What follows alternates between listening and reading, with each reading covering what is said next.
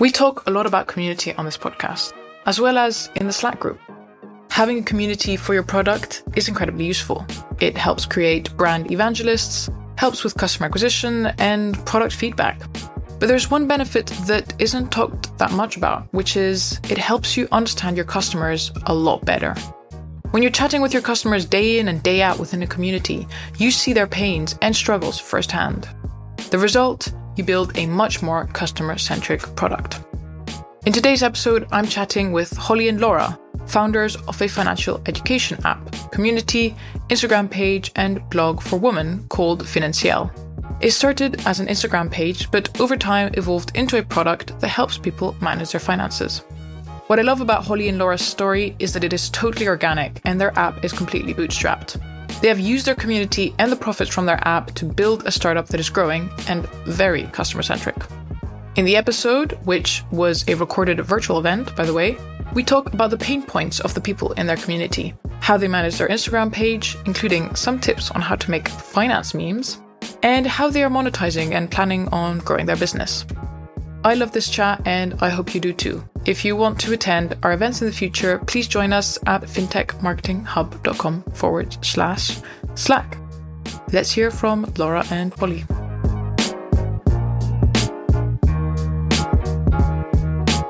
Welcome, everyone. Thanks so much for joining. I'm Araminta. I run a content marketing agency called Mint Studios, and along with Annie, uh, we manage the fintech marketing Slack group. And so quite a few people in this uh, event are from there. And today I'm chatting with Holly and Laura from Financielle, a community centered around financial education for women. You have, well, they have over 40K community members across social, private, blog, and the app. Welcome, Holly and Laura. Thank you for having us. We're we're fangirling because we love the FinTech Marketing Hub and all the kind of content that you guys that you and Annie put out. So thank you for having us. I've been spying for for months. All, all month. All thank you. Yeah, it's awesome to have you. I'm I'm really excited because um you really started from the ground up, like bootstrapped, started really like organically and naturally. And so uh, just from my own experience chatting to bootstrappers, it's really like we can get into the details and like really discuss um kind of how you started and and I find that that's really interesting because you're you're still like at that stage. So actually, let's just start with that. Um, where where do both of you like come from in terms of background? Um, and why did you start Financielle? What was the kind of idea that sparked the blog and community and and all that? So the first thing to say is we're sisters, which because we've got we're both married, not everyone realizes, and we pretty much don't look like each other. No. I think we sound and we are from the north of England, so we live not far from Manchester. And Financielle started um, as an anonymous Instagram page in 2018. Mm-hmm. So it was at a time when I personally was on maternity leave, um, a little bit bored after doing like 80 hour a week job, and then it suddenly stops. And then for a while, the baby doesn't do anything, I've heard. So, um, you, you, you know, to try and fill the time. And I myself had gone on a personal finance journey where as a graduate lawyer at 2021, I had a graduate salary and never had any money left. No one taught me in my life how to manage income expenditure. Um, I opted out of my pension at 22 at a firm full of lawyers who should have told me, hang on a minute, there's something called compound interest. So real lack of basic financial knowledge when actually I, I guess I wasn't a, like an unsophisticated individual. I, I, should have known better. So I did, you know, I decided there was a point when I, I had my little girl quite young and could there's no way I would have been afford, able to afford a house for us. And I thought, hang on a minute, if I can't do it, a lawyer, how is everyone else m- meant to do it and so i went on this path so this you know research path about i'm going to nail how to handle money and then i'm going to focus on one thing at a time and get good at that one thing and it kind of snowballed and i ended up honestly doing really well when it co- comes to finances through quite limited means as a single parent you know on a graduate salary but in manchester so I guess people in the family and friends would see how I was doing and ask questions. And it became i guess known as the laura method but you know your eyes would roll sometimes wouldn't it holly? When yeah like she went deep on the on the, some of these methods. Like there was a lot of trial and error and sometimes like what the hell is she up to? Like if laura's got her mindset on something she will do it 110% like i've never seen anyone with such energy. But I, the only way i can describe it to people is when someone goes on like a, a health journey and or someone turns to fitness and they look incredible and you're like wow like you look amazing. Like tell me a secret. Like how did you do it? I that's the only way i can describe this whole whole like journey that Laura went on, everyone just wanted to know the secret. Like, what's the secret sauce? How is it that you went from whatever you were doing to like buying a house, having a rental property, like just being in such a strong financial position and being so confident, speaking to even like strangers about money. Like we could be in the pub or having drinks somewhere, and Laura would just roll off all this information. I'm looking at thinking, who is this person? But that just shows you like she really went gung ho on this. So um yeah, people wanted to know what the secret sauce was. So years later, that kind of Laura spouting out what she thinks is right about money um turned into an Instagram page and it just grew. And I guess, you know, this entire, you know, discussions about community and community starts when people come together around um, a single um, meaning and a, and a simple idea. And lots of people, especially women, resonated with this idea that actually focus on being focusing on being financially well rather than obsessed with getting rich is attainable for more people. It's like do you want to go run a marathon or do you want to get fitter? Because we can all get a little bit fitter every day. So it just resonated especially with busy mums or busy you know females juggling different jobs.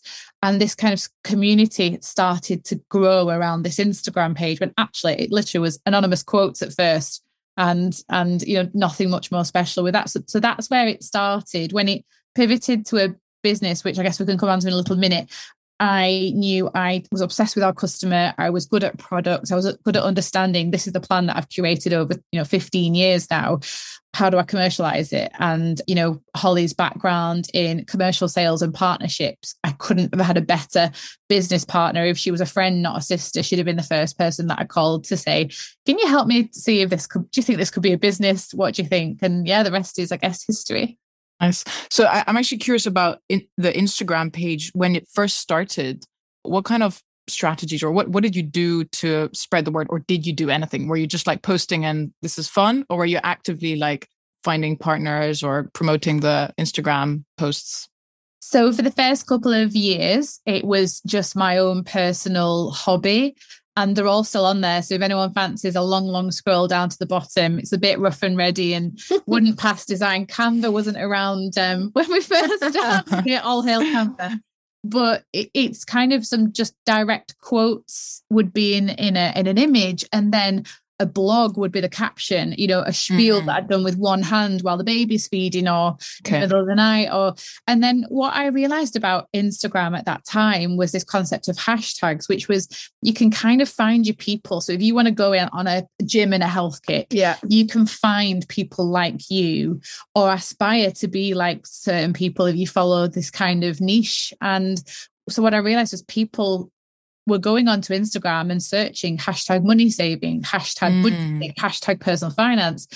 So they were so if I just put a so I did use a bit of a hashtag strategy, but I was by no means a marketeer. What I knew is okay, which ones do well and which ones don't. People seem to like this direct, authentic voice. People don't like top tips and I don't know things that are probably just a bit they can get anywhere. They were coming to the page for I call it, you know, like if you're in a nightclub and you're having a chat in the toilets with with one of the girls, and she's she's saying, "You you just you deserve better than him," uh, or her. That's kind of that authentic best friend telling you yeah, that. Yeah. that lifting the lid on like you felt like the financial space is like broken. Like oh, we've done a podcast like banks are built by men for men, like and all that kind of like, do you know what's really happening here? I think people really resonated with that, and there was something a little bit different, which is why page probably grew quite quickly.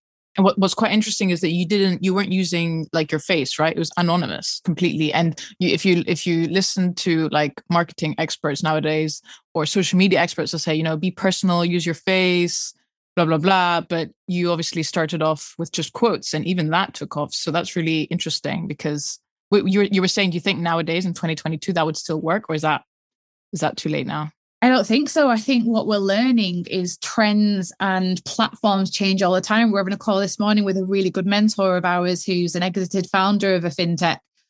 we were just talking to him about Instagram and it, it's just a slow place. It's not mm-hmm. as easy to run up 100, 200,000 followers anymore.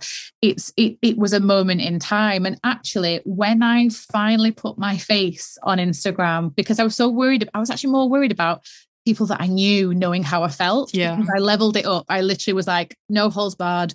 You know, I'm going to tell people about what debt means. I'm going to tell people about how buy now pay later can can impact you and so that you can make a more mindful choice when I put my face on, it skyrocketed because people knew the person behind the curtain and they trusted what I was saying. And they also could see me living it out. So, you know, the funny moments where for a long time before some of the challenger banks came up with the pots, I was using um, cash envelopes because I like yeah. to divide up my budget. And it's like this ridiculous. Me and Sainsbury's trying to pay with a cash envelope just made people go, well, she's doing it as well. Like it's not this preaching thing, it's she's living it out. So I, I do think that personal brand is incredibly important because it evokes trust and it evokes authenticity.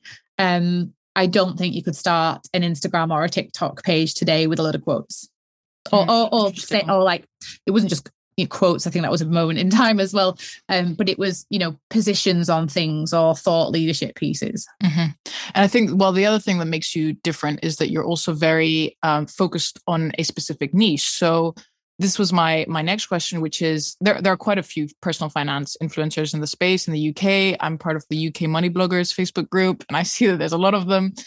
but uh, what what makes you stand out is that you're focused on women specifically, um, or or I mean financial education for women. Although I know there's mm-hmm. some men in your group too, right? Mm-hmm. Um, so what what would you say is missing from these other communities and blogs? Like why why is there this specific need for women? What is the pain point that a that women are having when it comes to financial education and how how are you helping meet that with uh, the community I think we never set out to be female focused in all honesty. Like when people ask us like, oh, so you just like woke up one day and we're like, we're going to be female focused. It genuinely didn't happen like that. For a long time, the content um, that Laura produced was very, I don't want to say generic, but in terms of like the type of content and education that was put out there, it was. But after a while, when when it started to be more commercialized, we looked at the the data and the insights that Instagram specifically, because that was our biggest home and where our biggest audience was.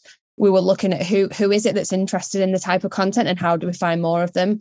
And like overwhelmingly at the time, it was about 90% female, 10% mm-hmm. male. Mm-hmm. And none of the content was like directed at, at, at females. But I think we some of the con maybe it was maybe we maybe we did put stuff out there that was like helping fellow females. But um as time's grown with done more research and we've spoken with more people in the fintech space and, and wider. And there's just this huge problem when it comes to females and financial wellness, if you like. Um, eight, women control 85% of the world's spending, and in turn, all the kind of consumer brands out there, everyone's marketeers on this call, so you'll know you you want to get as the the get the get the aim of the game is to get money from people when you're trying to market a product, however it might be. And if women control 85% of the world's spending, we're getting targeted the most. So, you know, you buy now, pay laters, car finance, beauty industry, fitness industry, health industry, everything is targeted at females. So when when women have less money to start off with because of the gender pay gap. And so it all kind of fits together like a jigsaw. And so I think you know, we say we're female focused. We're not female exclusive. We love the men in our community. In fact, they're champions of wanting. They're amazing. Yeah. E- nice. You know, e- equal fi- equal financial um, uh, situations and positions for, for, for everyone. And it's just we think that people need to know, and when people when we lift the lid, when we call it out and we use the facts and figures, people go, oh my gosh, actually, yes, you're right. In fact, Holly herself had a real light bulb moment when we were doing a lot of research um, in the gender investment gap, when she realized that in the two years that she spent on two different maternity leaves, her husband earned more money uh, just in the paternity leave eight week period than her entire maternity leave. And in fact, during those two years, she also realized pension contributions weren't happening for her, but they were happening for her husband. And it's something that the family don't talk about. Uh, whereas yeah. obviously in my position, me and my husband, because it was before I'd started financielle, had a had a discussion and we put money into my pension proactively because I was not being penalized for, you know, having time off. And these like light bulb moments make you go, hang on a minute, think about your customer. What do they know and what position are they in now? But what do they also not know that's really relevant and important to their life at that point?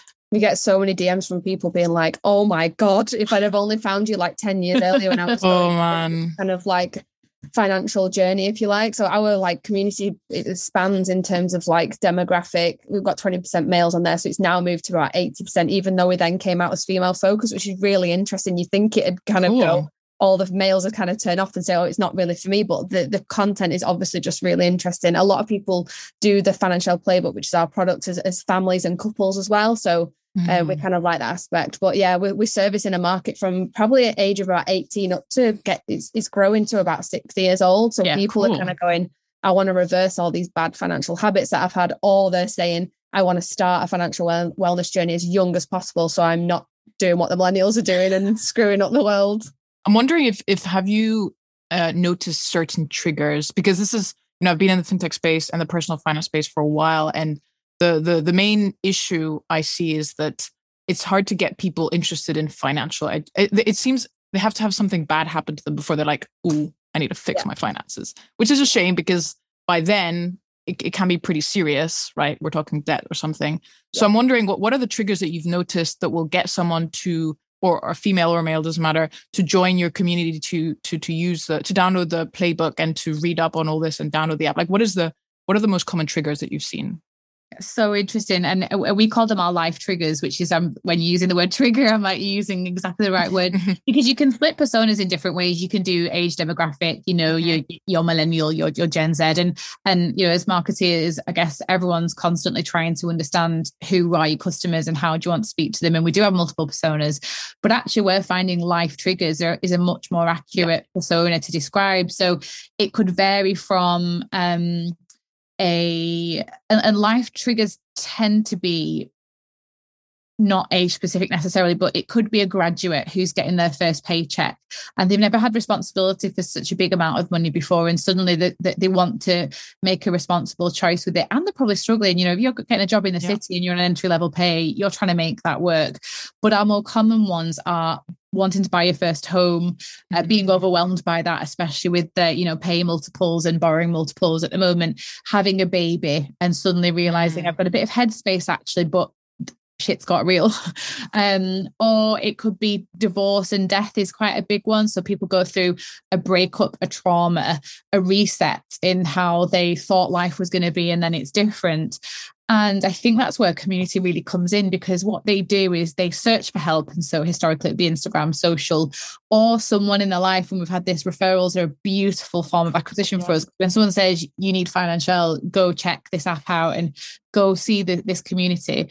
And then you see them helping each other. So someone will post something quite traumatic about I'm going through divorce and I just don't even know where to start. And three people will jump on it and say, I know exactly what you're going through. I've been through the same, or you okay you're here with us. So they are there are these traumatic events. And it is a shame because you don't want people to come when things are a bit too late. We are trying with our content to be a bit lifestyle as well and a bit more kind of our big thing is about asking people to take control.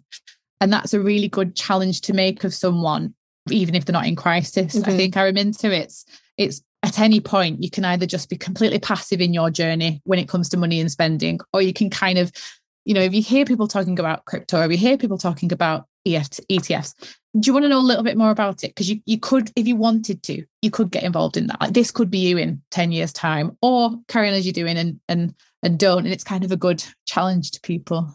You, you say on your website that you have a KPI, which is to help to like the number of people helped.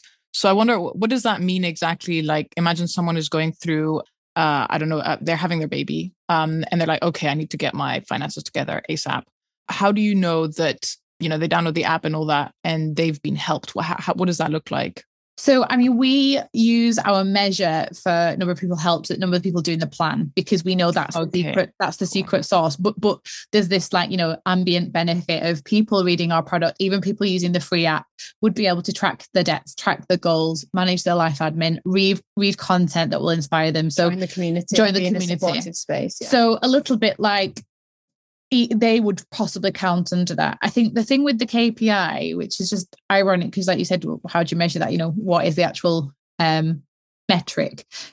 It's also this philosophical thing about if you can help one, say we help one woman who's just about to have a baby, take control of her money, manage the finances better with their partner if they have one so that they don't fall out about money and they don't get into financial distress. And also, the baby's born into a calm environment and is brought up in where she hears the word or he budget or mm-hmm. investment. And so you you help the woman and then you help her partner and then you help the child and then you help the family because the family sit and watch them and go, hang on a minute, these like guys I did with you. Yeah. These guys are managing money really well and they seem financially well. They, they seem happy. They never complain about money. They, you know, they they're happy to say no if they don't want to eat out, or they're happy to splurge if they want to splurge.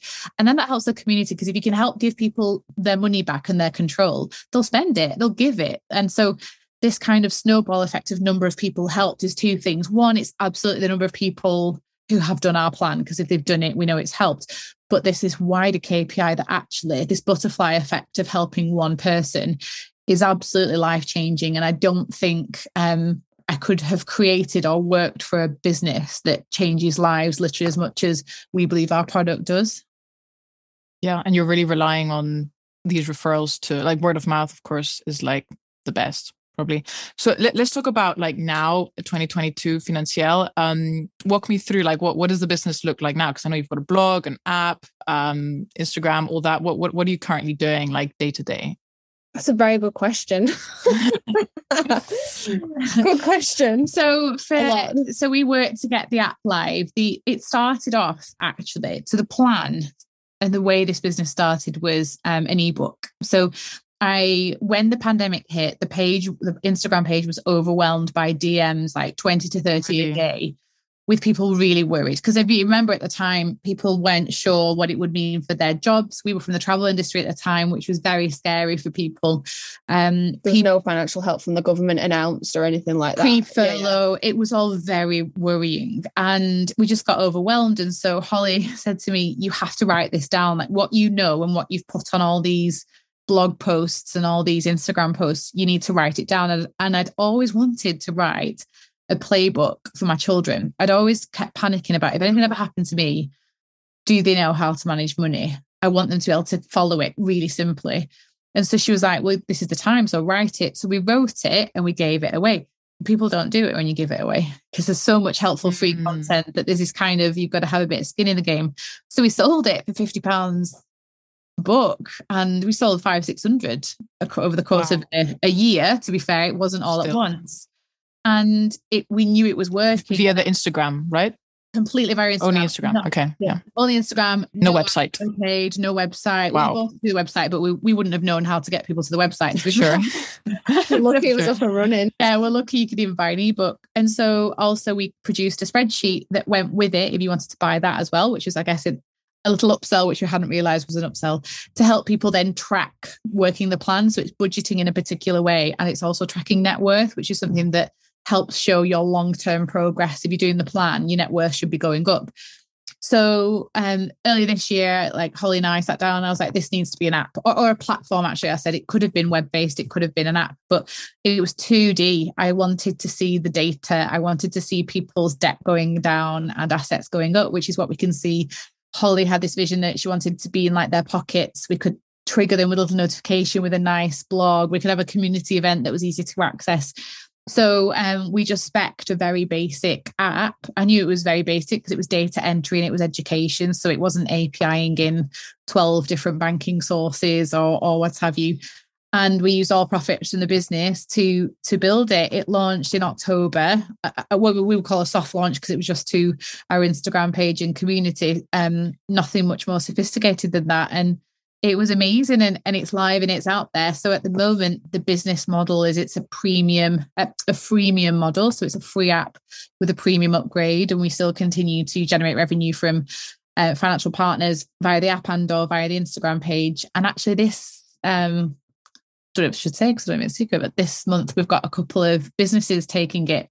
Oh, yeah. Cool. Um, big businesses, really impressive brands that when we're ready to share, we're excited to because they're just amazing that are going to take it for their employees because they want to help wow. their employees with financial wellness. So yeah, I saw that actually. Financielle for business. And it yeah. just appeared like recently. I was going to actually was it was hidden because I was like, eagle eye. Yeah. It's, it's a great, great idea. Love it's that. something that we've toyed with for a while. And when we were speaking to um uh, someone from this particular business, not even about employees. She was like, I love this and our people need it. We were describing, you know, the type of customer that we've got and their needs and the life triggers that they come to us with. And, you know, our concern around this Gen Z uh, generation of people that are more talking about trading than they are like having a pension. Like it's just a bit of a worrying, interesting place in time. And she was like, we need this for our people. So can you just go and do it? And it never kind of was like up there on the top of the list, but more and more we're seeing that that could be a really good way of our KPI to help more people people because if you're going to get one customer that takes you know a thousand app subscriptions over us plowing money into paid ads of which everyone knows like is hit and miss sometimes and trickling through a couple of hundred downloads within like a three month period it's kind of a no-brainer to hit that kpi of number of people helped Wow, amazing. Well, I, I look forward to hearing how it goes. It sounds yeah. really, really cool. And um, how I'm just curious, like, did you build the app yourself? Did you use a no code builder? Did you hire someone? How, how, how did that, how did you do that? So what I what I'm really passionate about is demystifying tech to people because um, there's so much clever tech out there. It, it really can be overwhelming. Um, I really tried to do a no code option at first, but because of the way uh, I had built the budget, I built the budget a bit like a P&L. Sure. And there's just, I kept struggling. I tried on a couple, it was taking me an awful lot of time to do. And when we were costing up even getting someone to help with a no code just to speed it up, it, it still wasn't doing it exactly as we wanted it. We, we felt we'd had our proof of concept with the PDF, an Excel spreadsheet. So mm. I do think that before people plow money into building tech, you know, have a proof of concept and, and test it out first. So I was confident that it wasn't going to be um, really expensive. Um, but we did a big exercise looking for some developers via Upwork, and we we found a small company that we spec'd it very specifically. We did that work. We were very specific about what was needed, when, where. I knew quite simple tech because, like I said, it's just it's self standing on its own.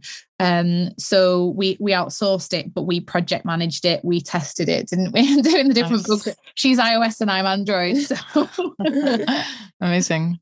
Well, that's great. That's you. You yeah. You properly like did the research and really bootstrapped it from the bottom up, and you probably know a lot about apps now and like the dev tools and all the technology behind it. So you just wear a hoodie, and then suddenly you uh, suddenly everything makes sense. Next time you wear a hoodie and you go to Silicon Valley and ask for thirty million to build it, and then you'll be fine. and I mean, this is why I was looking forward to chatting with you because you're like the opposite. I mean, in the sense that you're really ground up and yeah. you know I'm, I'm worried about the fintech space i don't know if anyone else on this call is but there's so these huge valuations and they're raising so much money and it's and it's just an app and you're yeah. like how to be fair it's mostly happening in the us but so this is why this is so interesting because you really you really tested every single step of the way mm-hmm. and you actually provided uh like you met a demand right? There was actual demand before even launching the product, yeah. which is why there is like you're having success right now. Um, so it's really it's really exciting to see. And I'm actually I'm so what in terms of marketing, like nowadays, 2022, once again, how are you um how are you promoting the product? Are you promoting the product? Are you just sticking to Instagram or are you thinking of branching out? And, and yeah.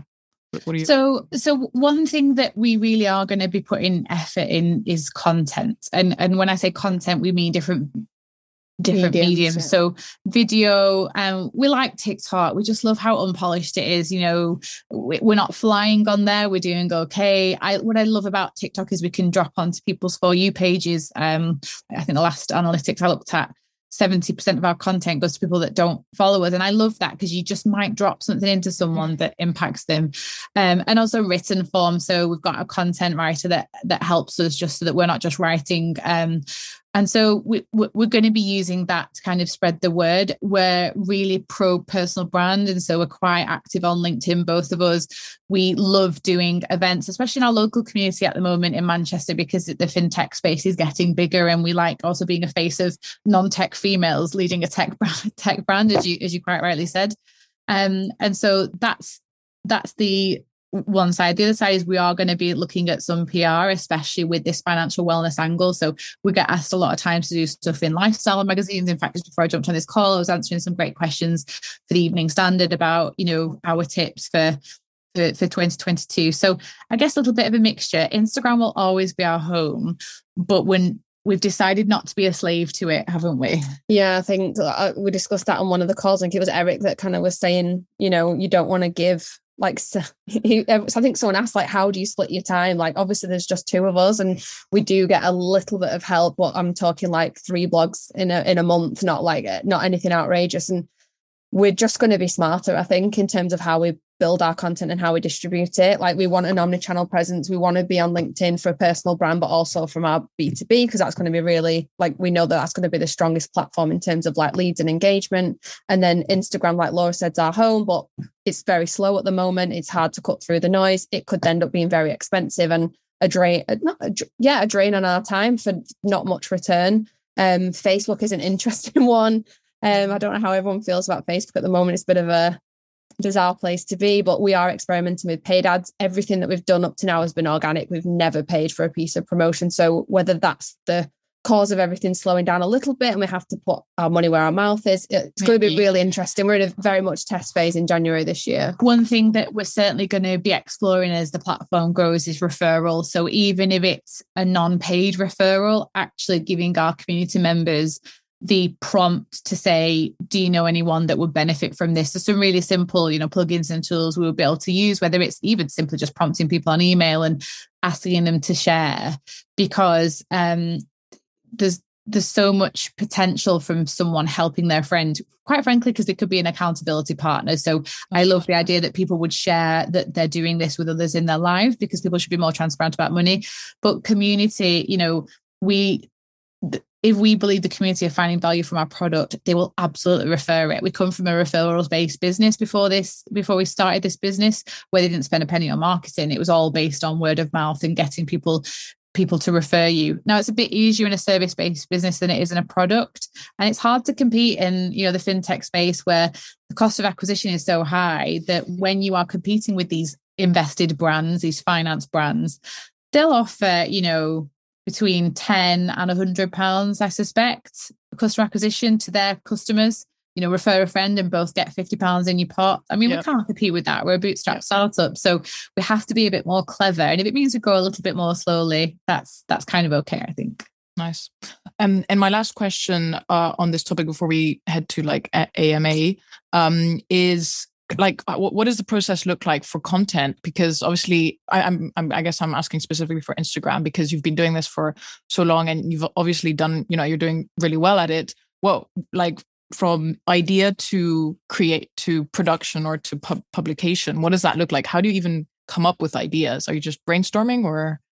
So yeah. I think I think there's a little bit of structure because the playbook is split into three um, three parts survive, build, and grow. Mm-hmm. And they each reflect a different part of someone's money journey. So, survive is about taking control. We talk about mental health, we talk about budgeting, we talk about debt and what you can do to, to um, get out of it. Build is much more about building on that. So, building some really basic foundations. So, do you want to buy a home? Do you want to get a really good emergency fund that makes you feel better? Do you want to start building these like pots of money for your goals? And, and then the third one is grow, which is invest in things that grow in value. And that could be you, but it could be cryptocurrency, it could be the market, it could be pensions, and kind of it's all so aspirational. So Holly finds that really helpful, I think, to then go, right, okay, sometimes we do full weeks where we focus on a particular part of the playbook. And even if it's not as obvious to the Instagram follower, we have strategized and gone, we'll focus on basics this week. And so once in a while, we might then throw in a different theme, like we've done greenwashing before and about shopping sustainably, because, you know, voting with your money is a quite a powerful thing. We've done about ethical investing, which was very topical. But we kind of have this, we use survive, build, and grow as a content plan. And so many ideas then come off yeah, on cool. And then and then Holly Holly will throw a good meme in there once in a while. Like she'll just laugh far, at herself. I spend far too long laughing at my own memes, which is really embarrassing, but the funniest part of the job. But I think we grow followers that way and people resonate with stuff. They're like, oh my God, like I'm dying. There was one the other day about influencers and mean girls and that type of thing. But Gemma Collins ones. Gemma Collins ones why? always do really well. I'm not sure She's why. So amazing. Um, we we do take a. I think a lot of influencers like do set, like talk about content planning all the time, but for me and Laura, like campaign led is always the way forward. And that way we can commercialize it as well, like in the nicest way possible. We have to put food on the table for our children. Um, so we have to commercialize it. And also we only pick products that like our community will benefit from. So one big thing we're passionate about is making sure that females have got a pension, especially people that are like stay-at-home parents or work part time where they feel like they don't warrant and they don't bring enough money in to warrant having a pension. But what are you going to do when you're retired and you've relied on your husband's pension? And unfortunately, we see so many people come through that are unfortunately divorced. We have to make sure we're providing really good content. So we've worked with some amazing brands like PensionBee, where we've Pension said, Bee, like, we're going to yeah. do a legacy week or we're going to do, you know, nice. we've seen it and we make it into a campaign. So it really is like a, a well oiled machine, really, even though sometimes it feels a bit scatty. Actually, we are quite strategic in our content. And then we think we don't charge enough because actually we work really hard. We do. Like it, it's not a one off post. I think a lot of maybe brands on the call and listening back later may resonate with, you know, just an influencer post and it just it just doesn't work like that. Mm-hmm. It's much better to have a well thought out campaign that can be repurposed that can be come back to and that tells a story as the week goes on and so um yeah we definitely definitely probably deliver too much value for the money we charge. Well, I think we are that omni-channel presence, and I always say that with partners, we don't just say, you know, it's hard. Are we an influencer? Are we a brand? We've probably transitioned from influence to brand. That's like a bit of a difficult journey to take because unfortunately some influencers have a bad reputation of if a brand comes to them, I want to do a campaign with you, and they're like, yeah, okay, one post is like fifteen hundred pounds or something. That's probably quite cheap at the moment, and that's it, and it just drops off a cliff. Whereas like Laura, mm. probably do a bit too much, in that we'll then post it to our community, and then we'll do a reel on it, and we'll put it on TikTok. Like we, there's okay. no point doing something half half-hearted. It's not going to get anyone the results. I really like this idea of doing it per week on a week basis and looking yeah. at it as campaigns. How, how, many times do you post per day currently? Is it or per week? Do you post once per day? So it varies. I think in campaign week, we'll probably do about three posts a day. Yeah. Wow. To, to Instagram. That's, that's intense. Yeah. Yeah. And we'll vary the type of content. So one will probably will be a video, one will be like a carousel that's quite informative, education heavy that someone can save and then share, which helps with the algorithm and help someone. And then the third might be like a funny meme just to get people's attention if they're just kind of like scrolling through. So and then we'll tend to do live events as well. That'll be in cool. throughout the week. And then we'll do private community events too. So it's a lot. One as big as that, I into will probably be once a month. So one week per month is probably quite intense. Sometimes we do stupid okay. things like have like we had a financial wellness festival and it was all November and it was what are we're doing today. But yeah, it, so but everything's a campaign. But if it's a sponsored campaign, we'll go all in. Mm-hmm. If it's mm-hmm. one of our campaigns, it may not look like one to everyone else, but to us it is.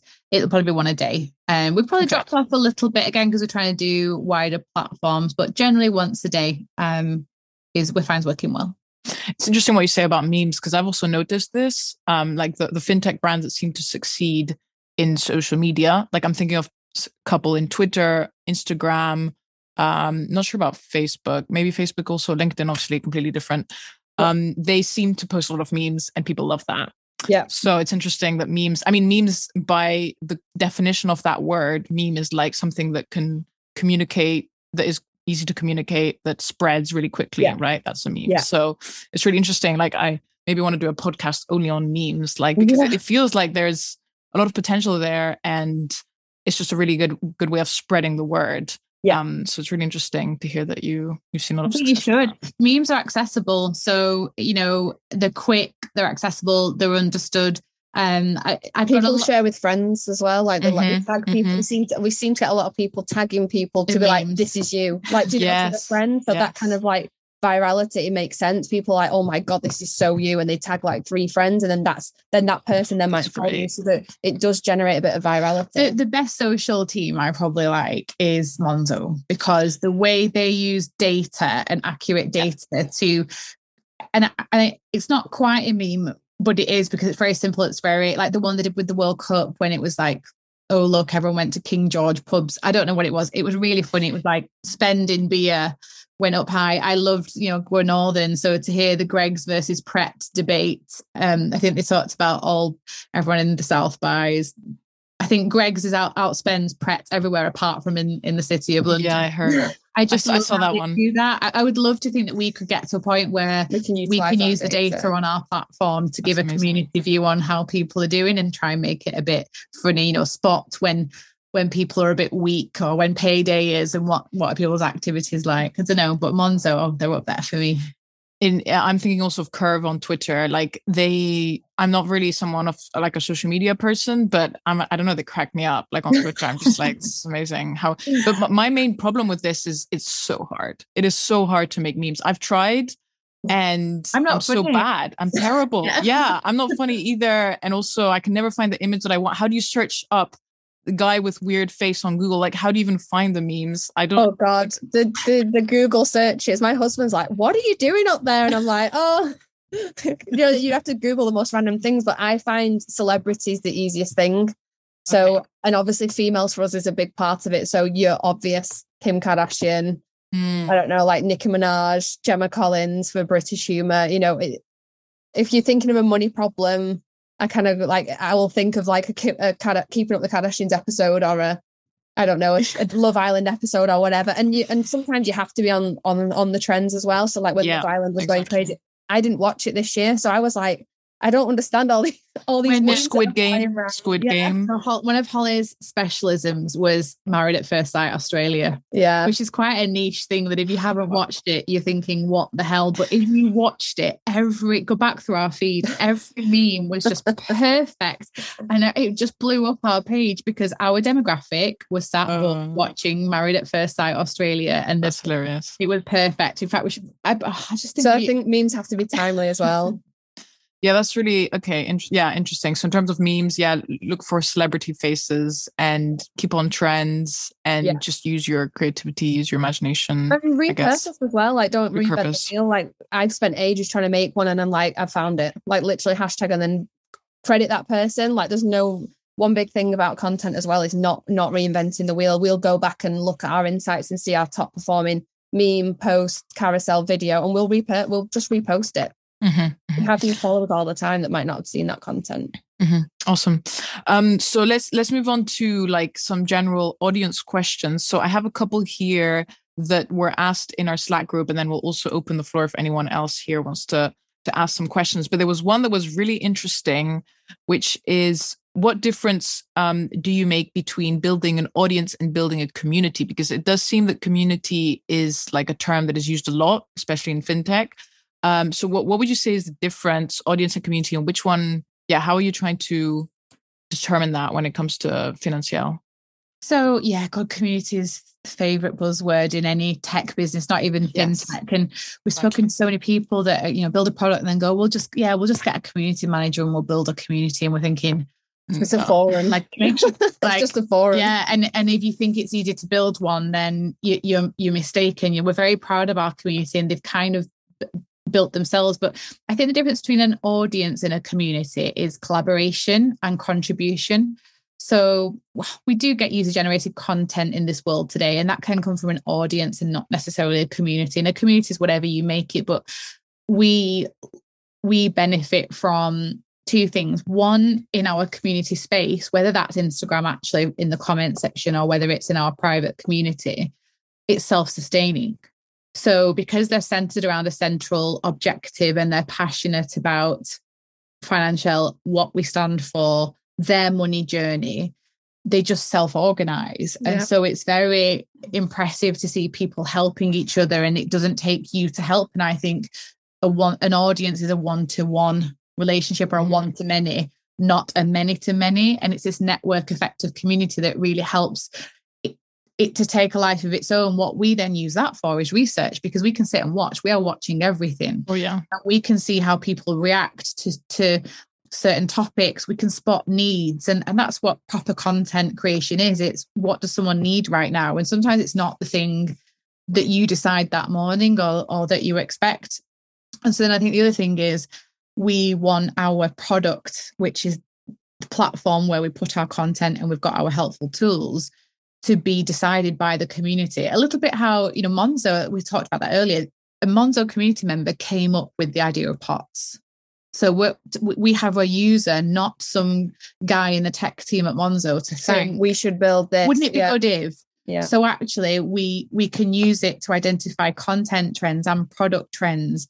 And I don't think you get that as much in an audience scenario because it's just it tends to be one way. It's not very reciprocal. Whereas we kind of encourage and and and uh, motivate people to to get together. And one of the greatest stories we've had in our community was during the lockdown. One of our uh, members was a uh, followers was a beauty business owner, had her business shut down, and actually had one of her best personal finance years because she had the headspace to kind of go, hang on a minute, like let me pull back my spending, let me sort out what I want in life, what house do I want, what this.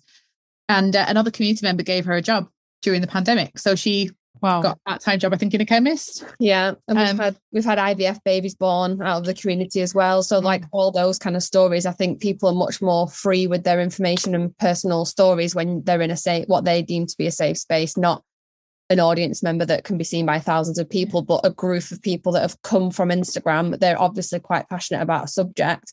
We've put some friction in place to make sure that those people in our community genuinely really want to be there. And we give them value i think. We give them so much more content. We give them private events. We just give them a little bit more tlc and then like sometimes my job's redundant because i'm technically community manager and they'll kind of like answer each other's questions before i can even get to it. Someone will be like did anyone what does someone think about this? And i'll go to answer and another community someone member will have answered before i can. So i'm Amazing. kind of I'm kind of made redundant from that role, but I think that's like a good like that shows a good commu- yeah a good barometer of, of a, an engaged community.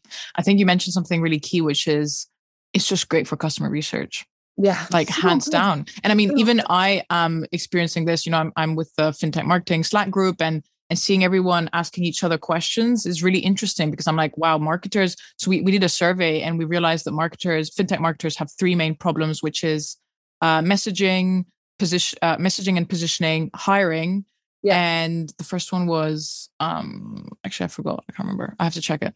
But yeah, we so we just from like chatting and seeing that and then seeing people ask questions, it's just it's it's very useful. And then um and I think it just puts you a lot closer to the customer and it helps you build a better product. So yeah. I think that's like the the most useful thing. And with an audience, maybe you don't have that. Well, that's what you're saying, right? I just don't think they give information as freely, maybe. But like when you join our community, we ask you what's your number one financial goal. So we know we've got an aggregated score of, we know the top four things that people come to our community for. So every week we have to make sure that some of our content lends itself to why the community exists and mm-hmm. what they need help with. So I think if you're not asking the community what they need, but sometimes it, you don't want it to be a chore for them either. Like you're just using them for research. It has to be like a two way street where oh, yeah. you're giving value and then you're getting it back. Whereas I think some fintechs are guilty of creating forums where they just ask like features. questions on features. What do you think about this yeah. feature? Do you like this feature? Should we add another feature? And I'm and I'm I'm seeing it and I'm going, this is not. And they say, yeah, got an amazing community. I'm like, no, you've just got like a test bed for features. Well, that's really interesting that you mentioned that because I've seen that too. You wouldn't call that community, right? That is just like yeah. customer research forum. So yeah. some imagine we're a fintech that has that kind of like low level community basically or forum what what would you say they need to be doing i mean add value sure but like what does that actually mean what what what would you tell them in order to build a genuine community so i think a big thing for me and it's not a, an egotistical point but you have to create fans you have to create people that I think it must be really hard in different industries or even in a product like in a B2B fintech product. I can imagine this is not a discussion we're having. We're talking about B2C, but you have to create value for them. And so, I mean, uh, giffgaff is a great example oh, yeah. of community building, which was very much linked to features. But what they kind of did was instead of it being all one way, it was very much like, how would you run the business if you're CEO for the mm, day? Cool. And there was one point where apparently the community members were like they got benefits for helping other community members. And so they didn't have a help desk team, giffgaff. And I think don't think they do. There's no support desk. You don't ring, you go to a forum and giffgaff users like help each, help other. each other and they get rewarded with these like super sims and little bits of benefits or some like outfits i think Merch. just some merchandise but people if they become passionate about a brand and what they stand for they're willing to help and so for those brands that just have this quite kind of like this feedback scenario yeah. it's take it, it's not saying actually what would be helpful like some people just like a bit of recognition and some people like a platform and other people like the idea that they're helping to shape the vision for the company it becomes much more like a cooperative that's proper community, not what features would be helpful. Because ultimately, if we build features you like, we'll make more money. I just, yeah, it's not easy though. So it's very easy. It's, I don't want to just make it totally yeah. like they're doing something wrong. It's just, you know, you have to.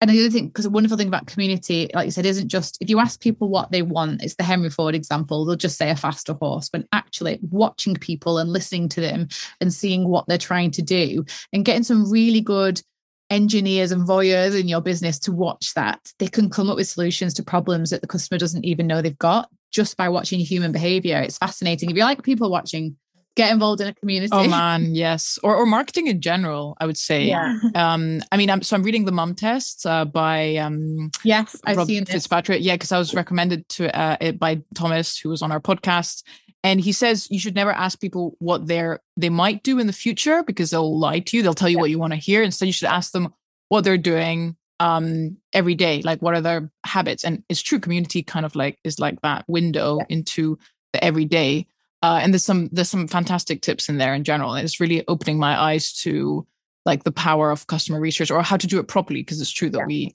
also another one is like never mention your product when you're asking questions um you want to ask them what they're currently doing and uh and then because if you mention the product they'll be like oh yeah i'll definitely buy your product but you just never mention that you have will. a product so yeah anyway You never interview them yourself. Like I think when we're going to do more in depth, like app research, it won't be us asking the questions because they'll. we know that our community will just want to make us happy and say what what what they think we want to hear. Yeah. That's not going to give us an accurate result of how people use our product. And the real key, like some really good, um, for those people listening, a really good theory is the jobs to be done theory. Yeah, And some yeah. really good, um, I think it's a Harvard or something video on YouTube that explain it. And it's a, it's talking about, you know, if your product was going to be hired to do a job for your Yeah. customer, what job do they need it to do?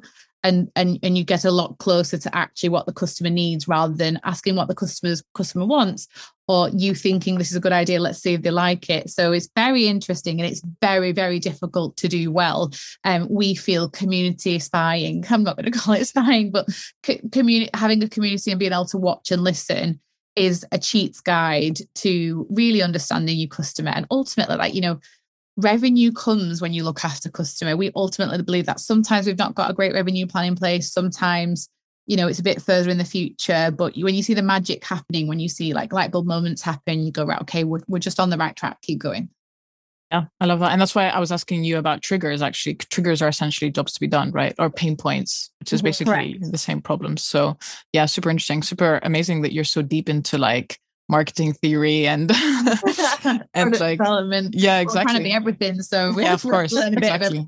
of I have one more question. I was wondering if Annie uh, would want to turn her video on and and uh, actually on the topic of revenue. It was a really interesting question. So I don't know if Annie is here and she can.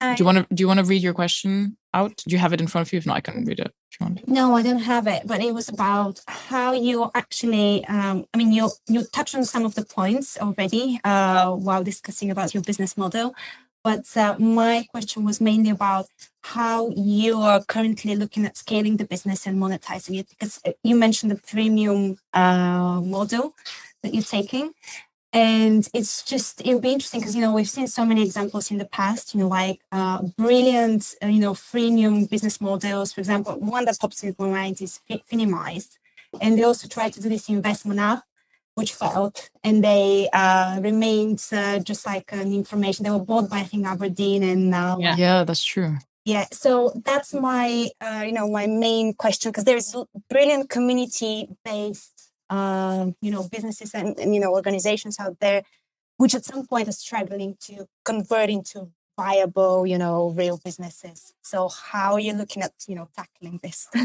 It's such a good question, Annie. And it's, question. it's really, really difficult, especially when you come from, you know, a product-based industry or service-based industry where it's very clear what the product is, and then you, you know, you build margin on top of that, and and and that's kind of how you, you build your revenue through basic products and service sales. Um, and so for a long time we've wrestled with what the the revenue model for, would be. For now, it's from three sources, and we're generating revenue on these basis. And our plan is to try and scale that. So it's B2C subscription revenue. Um, it's only small because our cost is our price is small. Um, it's quite high, mar- high margin because the tech's quite simple and we've got a low cost base. But you know, unless we put a lot of money into B2C acquisition, which at the moment we don't intend to do because we just don't think it's a good use of our time and money.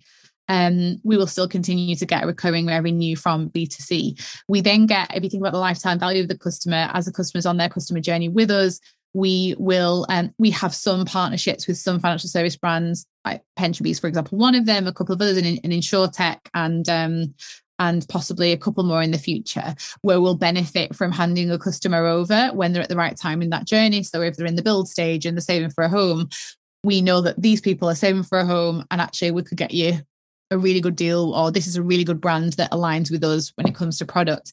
Um, and then so, so partnerships whether it's referral and our introducer or whether it's campaigns brand like, awareness. and brand awareness off app and on app is another revenue stream. Again um, even if we do really well with that it's not a revenue stream that will build a very big business and we do our uh, you know a vision of our business being very big.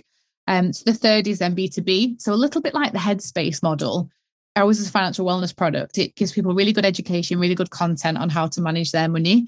Headspace is a B2, B2C product that actually the offer is employer benefits. And um, we we just know that if we pick the right brands and if it works for their employee, as it does for our current community because it's already working, um, then we'll be able to get revenue in bulk upfront for the year. So it'd be really good on a cash flow basis, um, and and the margin would would be really strong. And so we're test this is a great test time for us annie. We're going to be testing out these three core streams. And we certainly see ourselves as a bit like a finimize because we're proud of our content and we're proud of the way we're building community. Um, and and they're of value to aberdeen hence the acquisition. Um, yeah. obviously it, it, i wonder if one day they thought would people pay past a paywall? Because you know but they yeah. did um mm. for us it the proof will be in the pudding. But yeah we're not open to test we're not afraid of testing. We're not open to changing, are we? Yeah. That's great. Thanks. Thanks for thanks for the answer. Yeah, it's um really interesting like topic. So um if no one else has any questions, feel free to post in the chat. But I have one final question for you, which is um what is what does the future look like for Financielle? Like where would you like to see it in five years? How is this community going to grow? How how are you thinking of taking it to the to the next level? If so you want to. Well, we do. So, you know, we want to get our product, whether that's Apple, whatever product ends up being, into the hands of millions of people because we just know it works. Teaching people how to handle money in a way that at the very beginning of the story that I told, no one taught us how to do it. And so mm-hmm. we can teach people from the beginning or, or on their journey to, to take control of their money then that you know revenue and success will will come from that but that's what we're trying to achieve. We're trying to help the, the maximum people possible. So if you think about on that basis you know we want to be the leading financial wellness brands in the world. And we, and we think other people are claiming that title right now and um, won't name names but they're not financial why, why not? Can you mention? I mean maybe i can mention um I don't know, like Starling, like like Monzo, Starling. They're okay. They're they're financial products, but then they, they stay away from education. I think this is a real. Oh, you mean education? This okay. is a real problem with FCA. Is is the line between product provision and education? So we still want stay well on the side of education. Um, but you know, buy now pay later we want to be I the see. antidote to that we want to show okay. people that that is not conducive to a positive financial well-being and that it's it's literally designed to to, to make you part with money. Now, people in your community will work for those brands. And so it always mm, is about awareness and not about being difficult for them. Others, you know, pay advance schemes. So companies that say they help with employee financial well-being, but actually offer a service which oh yeah wage earlier. Their financial wellness, and we just keep going. Hang on a minute. Hang on a minute. wellness washing, like you know, green. It's greenwashing. Everyone's like, "I'll plant a tree if you buy my credit. If you take my credit card and you know you spend five hundred pounds a day, Visa will plant like five hundred trees." And it's like okay that's greenwashing like that's not what this is about. This well concept of wellness washing is becoming a bit more paramount. You'll see a lot of big banks legacy banks as well having like a random page. financial wellness page. But on the next one it's like take out this loan with us at like 18% apr and you're just like the, you're all missing mm. the point. So we we hope we're the antidote to kind of that. And we think it's got a space in the majority of uh, geographic regions. I think we'd love to, to to go with Europe next. I mean, our product really okay. works for a society that struggles with debt, and not many uh, Euro- European nations do. Because yeah, they're very anti-debt. Exactly. Yeah. So so in a way, it, you know, US, uh, yeah, you.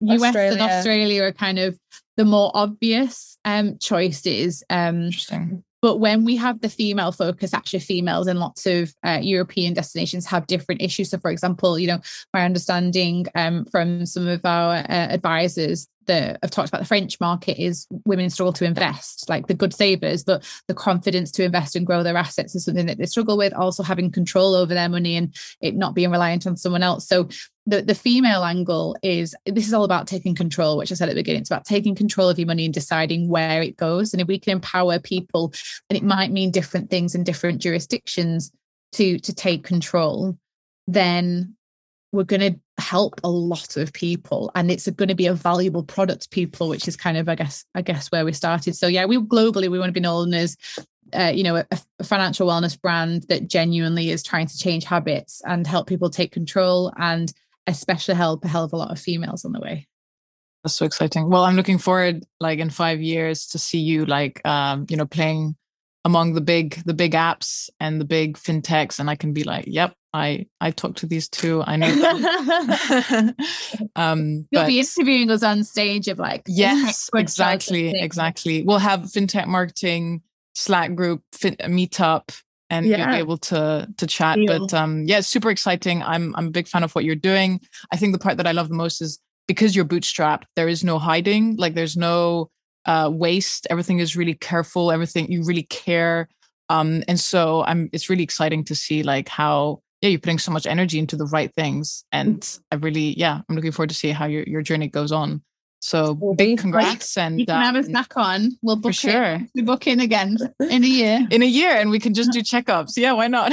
well, hundred percent. Well, you have to get Mr. Chipman back because Holly, yeah, you're right. Holly wants an Alex follow up, but we yeah we'll definitely. yeah, that's a good idea actually. Thank you for letting us share our story. You know, we we want to make what we're doing accessible, and to you know, if someone has an idea and wants to go at tech, you don't have to build you know the next tesla technology you can come up with a really simple need and a simple product and just test it out and instagram is a testing space you can ask a yeah. question on a story and get people to answer it that's user research you don't need you know you don't need, fancy. you don't need 400 million in VC funding either Oh, so so true. Exactly. Really say it from the rooftops. Yeah. From the rooftops. yeah. Anyway, well, thanks so much, Holly and Laura, for coming on. I really appreciate it. And um, yeah, once again, I look forward to seeing how you get on and uh, wish you wish you the best of luck. Thank you so much. Thank you guys. Very Bye-bye. inspiring. Thank you, ladies. Thanks, Annie. Bye. Thank you for listening to this episode. You can find all the information and show notes over at fintechmarketinghub.com and then click on podcast. We've also got a fintech marketing Slack community where you can meet fellow fintech marketers and founders, ask podcast guest questions ahead of a show, and attend exclusive online events with industry experts. We'd love to see you in there, hear your feedback, and learn about the challenges you're currently facing in your role. To join, head to fintechmarketinghub.com forward slash Slack. That's all for today. See you in the Slack.